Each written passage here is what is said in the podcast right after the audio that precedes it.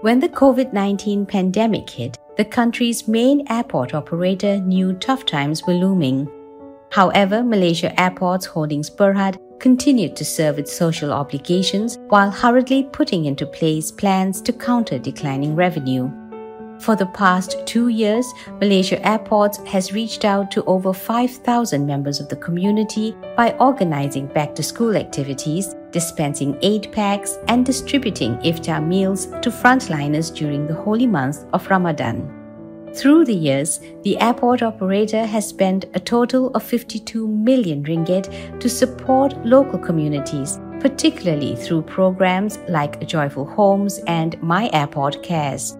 For this year, they conducted four community outreach programs concentrating on the welfare of students and bottom 40 families in the wake of the reopening of schools and the country's transition to the endemic phase of the COVID 19 pandemic.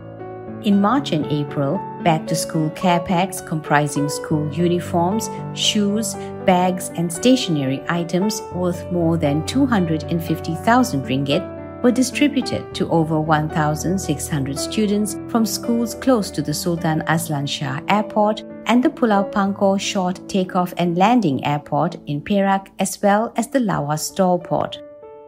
Since 2018, Malaysia Airports has supported more than 3,600 students by providing them with basic necessities and monetary assistance.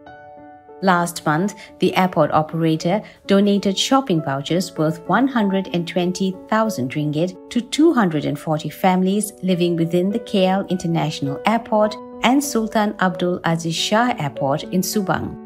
Each family received 500 ringgit for the Hari Raya festivities.